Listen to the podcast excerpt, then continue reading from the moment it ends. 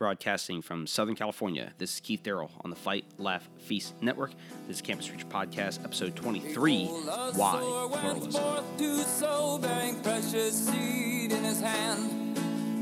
hoping and hope that he might see it grow. Welcome everybody to everybody, everybody to episode 23 of the Campus Reach Podcast. I'm your host, Keith Darrell. This is the Campus Reach Podcast, a podcast designed to encourage and equip you in the faith. And yes, I'm still broadcasting from Southern California.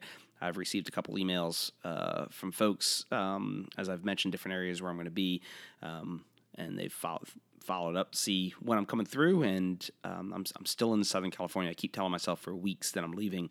And on Sunday, a friend's wife said, uh, "Weren't you going to leave last week?" And so the the plan was to leave, um, but as some of my plans have fell through in traveling, I have decided to stay put. And another reason for staying put is I've been going down to Huntington Beach just to do a little evangelism, some open air, some one on one, and I've actually enjoyed it. It's not uh, quite campus.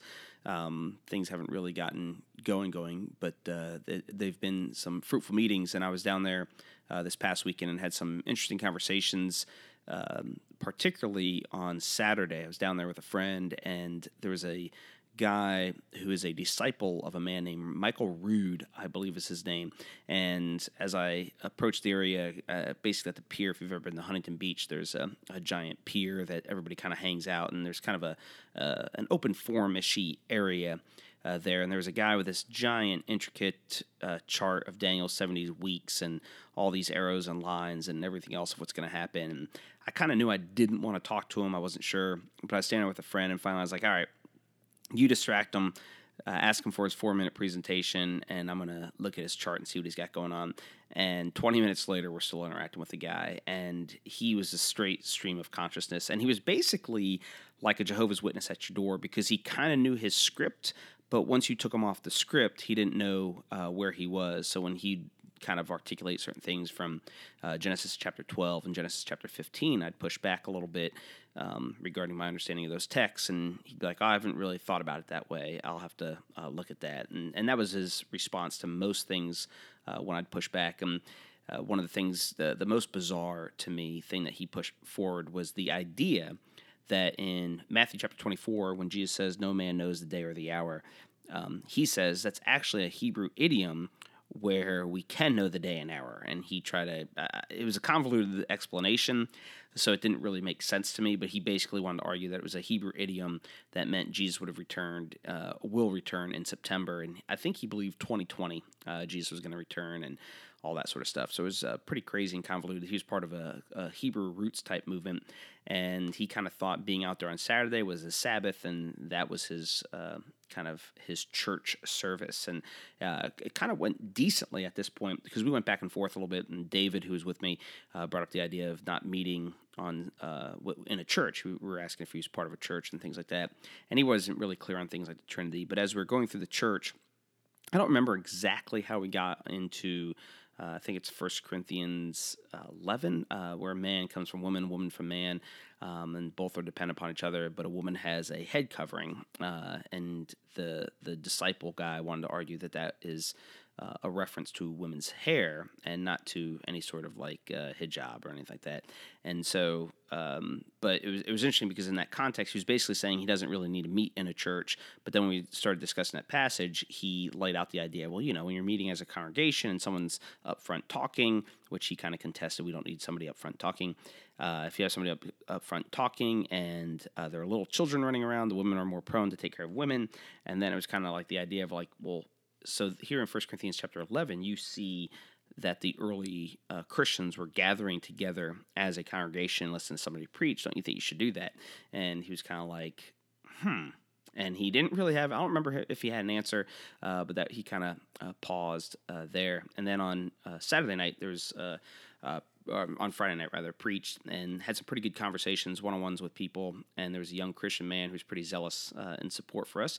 Um, but kind of my highlight was uh, there were two uh, young women. One she she had to be 18. She had to be a college student, I assume, and she was from England. She was with her cousin who couldn't been couldn't have been but 12 or 13 and they're both uh, believers. Uh, the girl from england was definitely a believer a little more in a charismatic uh, church uh, and the girl uh, from arizona was uh, just kind of a, a, young girl trying to get her feet under her in the faith and i think her older cousin was trying to help her with that. But we had a pretty good discussion about what it means to be a christian the love of god the grace of god and one of the kind of cool things is she's like, How do you have the whole Bible memorized? And I really don't have the whole Bible memorized by any stretch of the imagination. Um, but uh, just laying out to her, Well, do you have your all your favorite songs memorized? She was like, Yeah, I have my favorite songs memorized. I was like, Yeah. And that's basically what it is. You've immersed yourself in those songs. I've immersed myself in the Bible. So I'm able to know a handful of texts, but I, I definitely don't have the whole thing memorized. And I actually don't have it as well memorized as I once did. So, anyway, the, um, and I say that again just from a standpoint of uh, people want to talk and people want to interact. And you'd be surprised if you're willing to go out, even take the initiative in doing evangelism. I realize it's kind of scary, and I'm not even a, a tracts guy, um, but even if you can find some good, genuine gospel tracks, and you can find a place in your area where people like, be it fairs, be it festivals, um, wherever people are kind of congregating, and just you know take the initiative and what you'll find is people want to interact on these things and if you're uh, able to lay out the gospel clearly and well and uh, with some gentleness and respect, you'll you'll find that people are drawn to it. So, uh, encourage you to continue to do that. And kind of some uh, bad news or good news, depending on how you want to look at it today. I learned that uh, Dr. Norman Geisler uh, passed away. He's a well-known Christian apologist, and he was surprisingly uh, older than I thought he was. I think he was like 84 years old. He may have been older than that. Um, but he, as I was thinking about him there are two places where, in general, I haven't spent any time with his material in probably 21 years. 1998, 1999 was the last time I remember reading a book by him, uh, which was on the New Age movement. Um, but prior to that, I dabbled in his book that he was the editor of called Inerrancy, and uh, Greg Bahnsen has a chapter in there on, on the original autographs um, that because you know when we argue for inerrancy, oftentimes the unbeliever want to say, "Well, you don't have the original text, so you don't know what was in there." And Bahnsen had a chapter in there, and that's part of what criti- uh, uh, um, kind of text criticism is is getting back to what they believe the text was, and that that leads into some of the debate over the King James only people, or at least uh, uh, received text, not necessarily just the King James, but what text we rely upon um, in in translating uh, from, from the Greek into the English, and the, those things kind of play in. But the uh, but his book Inerrancy was a little bit over my head when I read it in college because I was a new believer.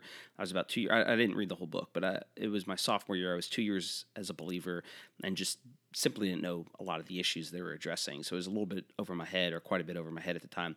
Um, and it was in another context, and I wish I could remember it better. Uh, but the thing that I learned from him, and it was like revolutionary at the time. So I was a sophomore in college, and we were looking at the issue of agnosticism because when you're in college, uh, a lot of people just want to be agnostic and say, well, we can't know anything about God. Uh, we can't know anything about that realm. Um, so we kind of have the material world and sense impressions that we can know.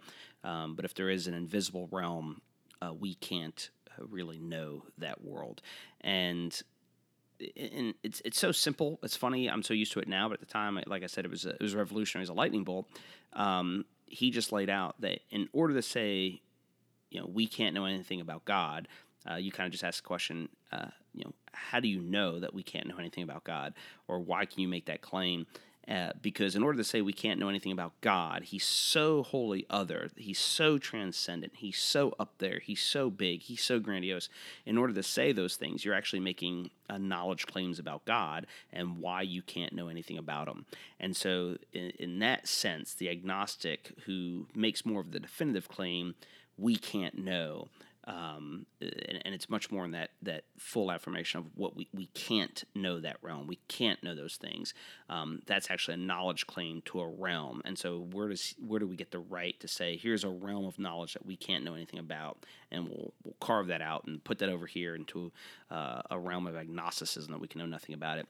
And when he laid out the idea that the person saying we can't know that realm, in order to know what's in that realm and to place things in there, free will, God, uh, ethics, whatever it may be, um, is actually a claim to knowledge of those things. And that was probably um, and I didn't really think about it until uh, his passing today, but that was probably one of the most revolutionary things for me very early on in my faith, and it kind of got me into apologetics and interested into uh, basic philosophy and the use of logic in interacting with other people, and that Christianity uh, does have logical explanations. Because at that up to that point, to me, you know, I'm, i was I was an all right red kid.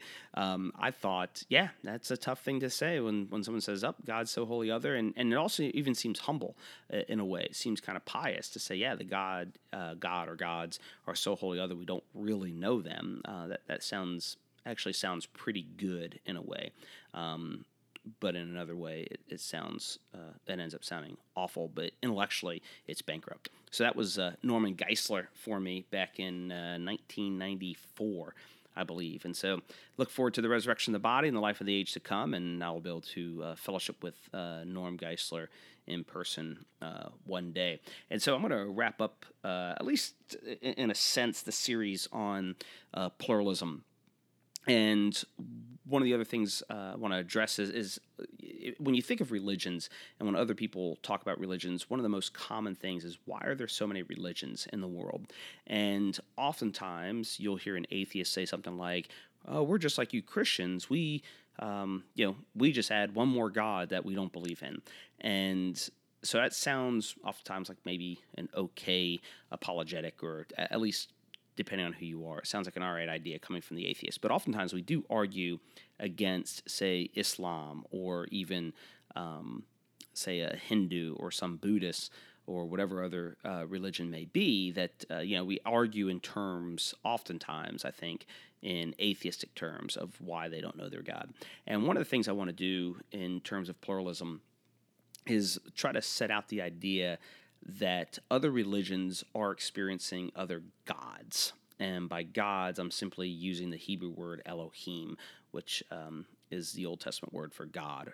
And I'm, I'm building this out of a gentleman named Michael Heiser, who has been very helpful to me. Um, actually, back in 2012, I was debating a professor at the university or Iowa State University named Dr. Hector Avalos. And in his book, The End of Biblical Studies, he tries to lay out the idea that um, part of what biblical studies currently do, does is it um, kind of tries to uh, carve off the sharp edges of the Old Testament or the New Testament. And so, what biblical studies do is, he claims, it's kind of almost like it's held captive by Christian thought, and it tries to make the text actually Christian when the text is really diverse and uh, you know things like polytheistic and not monotheistic. And one of the ways that he argued that was in Deuteronomy uh, chapter 32.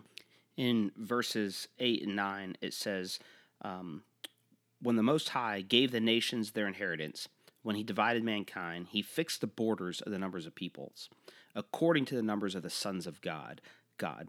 Uh, but the Lord's portion is his people, Jacob, his allotted heritage. And so, Dr. Avalos, when I was, re- was reading this book, uh, The End of Biblical Studies in 2011, 2012, he uh, basically wanted to argue that in verse 8, when it says, when the Most High, he wanted to make a distinction uh, between that God, which would be Elyon, um, uh, but the Lord's portion or Yahweh's portion is his people in verse 9. So he wanted to make a distinction between those two gods and say Elyon is the Most High, um, Yahweh or Lord is his son, and he received one of the allotments, is what he argues in this book. I'm not going to address that too much today, um, or I'm not going to address it at all. Uh, Michael Heiser, if you Google uh, Michael Heiser and you put in Elyon and Deuteronomy 32, 8, and 9, um, he has a pretty technical article, and you can just kind of skim it to uh, get the basic gist that um, the argument really isn't that strong. And I even feel it's kind of funny because I even feel like Dr. Avalos uh, knows that in his book. And so I'm going to read a uh, brief section of the book because what he, so if you're looking at verse uh, 32, verse 8, it says, according to the numbers of the sons of God. And even in my ESV app here, uh, number two, it says, compare Dead Sea Scroll, Septuagint, Masoretic text, uh, which says Israel. So um, some texts may say, according to the number of the sons of Israel. Um, and so that difference between whether or not you want to go with the sons of God or the sons of Israel um, he wants to argue is uh, signs of polytheism, and the fact that the Masoretic text, uh, the Hebrew Bible, um, changed it to the sons of Israel shows that they knew that there was this problem with polytheism in this verse, and so they had to change it. And here's what Dr. Avalos says He says the more obvious case of polytheism is the reference to what the NAB translates as the sons of God. In most pantheons of the ancient Near East, the gods were believed to have divine fathers and mothers.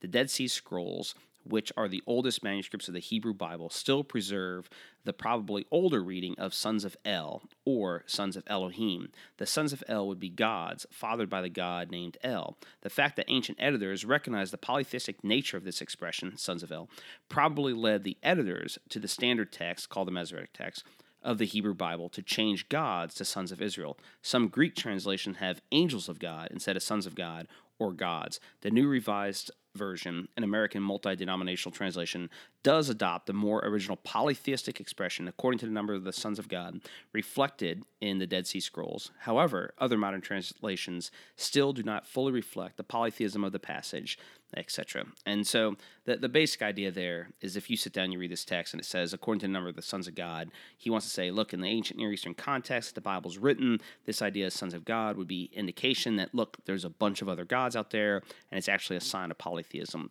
Um, and there are several different ways we can uh, address this issue of whether the Old Testament is polytheistic or not.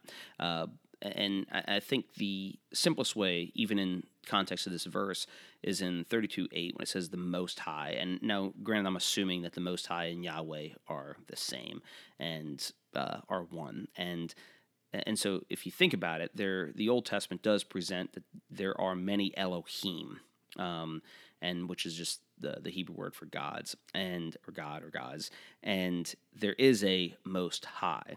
And so, depending on how you want to use the term gods, and one of the things where Michael Heiser was helpful for us, he wanted to use the term Elohim more in the context of um, what he would call uh, the unseen realm.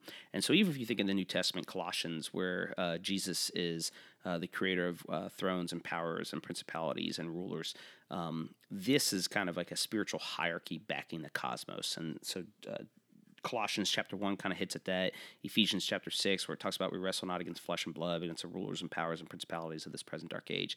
And so, what's actually going on in the Old Testament is that you do have a an invisible realm, according to Colossians 1, and you do have rulers and powers and principalities and authorities. Uh, the Old Testament recognizes some of these figures as being Elohim. And so that's what I think in part is going on in Deuteronomy chapter 32, is that um, th- this verse is actually a reference back to the Tower of Babel. When did God divide the nations according to the sons of God? Um, I believe that's a reference back to uh, uh, Genesis chapter 11 and when he divided the nations. And what actually happened um, when God divided the nations is he put these Elohim over the nations. And he said, But Israel is mine. And we end up seeing things very practically, um, like in the whole Exodus story, is how God sends his judgment upon the gods of Israel. And so if there are no gods, Elohim, over Israel, or uh, Israel, over uh, Egypt, if there are no Elohim, over Egypt. God's kind of playing the king of the mountain over nothing. So imagine, you know, if I'm the only podcast that exists and I sound this is I'm the greatest podcast, watch me destroy all other podcasts, and there are no other podcasts. Um, you just be like, that's pretty goofy. And so, if, if Yahweh is destroying the gods of Egypt and they don't actually exist or have some sort of ontological status, um, that's really a demonstration of power over nothing. Uh, yet the very nature of what's going on in the Exodus is Yahweh is showing his power over the nations. Um, he doesn't just have power, he's not a local deity, he just has power over some land in the Middle East, um, Israel, but he has power over Egypt. And not only that, he has power over um, Pharaoh's heart, which is where the, the, the thoughts uh, or the, the decisions of the God would have been uh, made is in the heart of Pharaoh, and Yahweh is even able to harden his heart. So, what the, the Exodus story actually teaches that Yahweh is the Most High and has authority over everything. That's also, I think, in part what Genesis 1 is teaching.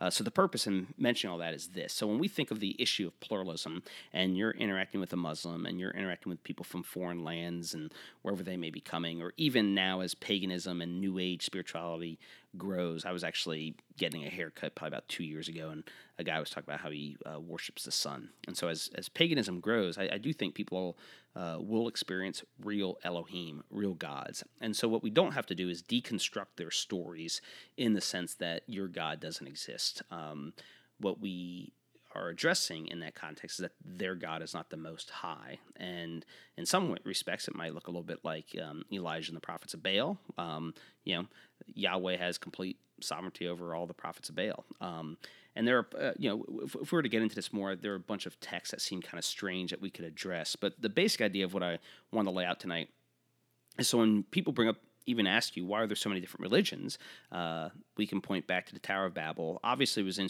in, instituted before that when uh, Adam and Eve listened to the voice of the serpent. So it's basically a part of not listening to the voice of God. We get handed over. So in our context, we might think be a little more comfortable with uh, Romans chapter one, that um, when we you know we did for the wrath of God's being revealed, uh, we did not thank God. Therefore, God hands us over to degrading passions, and He hands us over to all sorts of iniquity. Well that's in a similar fashion of what happened in Genesis chapter 11. Uh, they did not worship the true God, so God handed them over uh, to other gods, and yet He allotted Israel as His people to and ultimately to bring about salvation to the world. And part of what we're doing now in our evangelism of why we wrestle against flesh and blood and rulers and powers and principalities is we're going back into those lands where these other Elohim rule and reign, the sons of God rule and reign, and we are going in and we are conquering them in God's true sons, uh, under God's true son, Jesus of Nazareth. Uh, Jesus is the uh, only begotten. He's the unique one. He is the uh, eternal Word made flesh, and so he is uh, distinct from all these other uh, sons of God that we see in Deuteronomy chapter 32 and Job chapter 1 and Psalm 82. Uh, Jesus is of a radically different uh, nature. He's eternal. He has no beginning and no end. All these other Elohim or sons of God are created beings. So when you think of doing evangelism and pluralism comes up, and we're you know we're going into foreign lands and we're conquering and we're battling, um, you need a little bit of Genesis chapter 11 and Deuteronomy 32 as your backdrop to help us understand, you know, why we have a pluralistic culture and even why it's so chaotic right now. Because we have, I, I do think that we have a bunch of gods jockeying for power, so to speak. Um, I'm a good Calvinist, so don't hear what I'm not saying, but you do have um, rebellious powers, and we have to recognize that. And part of what Jesus is doing, as we learn in Colossians chapter 1, he is sovereign over all of them. He is the image of the invisible God, and these other gods, or Elohim, are not. And uh, you know he's reconciling all things to himself, and that's part of our evangelistic mission. Um, so I, I, I, this is, I think, for me, it's helpful in my evangelism. It's helpful in my interaction with people who are over other religions and other spiritualities, uh, because I don't have to deny their experiences. Um, what I want to point out, though, is that their experiences are not of the Most High God, and Jesus, through His death, burial, and resurrection, is and he's triumphed over these powers and principalities. So that's what I wanted to get at tonight. So uh, if you have any questions, comments, demands, rebukes, exhortations regarding that, because I realize it's a lot there and I kind of zip through it quite a bit. Um, feel free to contact me, Keith at campuspreacher.com. Uh, you can also contact me on the Twitter, Campus Evangel, and I think those are the main methodologies to get in touch with me. Um, so yeah, any questions, comments, demands, rebukes, exhortations, feel free to get in touch with me. And I will be heading out of Southern California. I'm not going to say that because I may audible. The game plan is to head out of Southern California on uh, Sunday and race across the United States. I will uh, leave here, go through Colorado. Uh, will not be in Iowa. I do hope to stop in Indiana and Ohio, and then I'll hope to get to New York City. From there, then I'm going to drop down into uh, North Carolina and Alabama and Florida. So if you're anywhere along that route, feel free to holler at me. And those of you who have, I will follow up with you as I get closer to the dates of coming to your city. And Lord willing, I look forward to meeting and fellowshipping, and you know, maybe there's a spot we can do some evangelism. All right, the Lord bless. He runs on his way. There's no time to be going slow.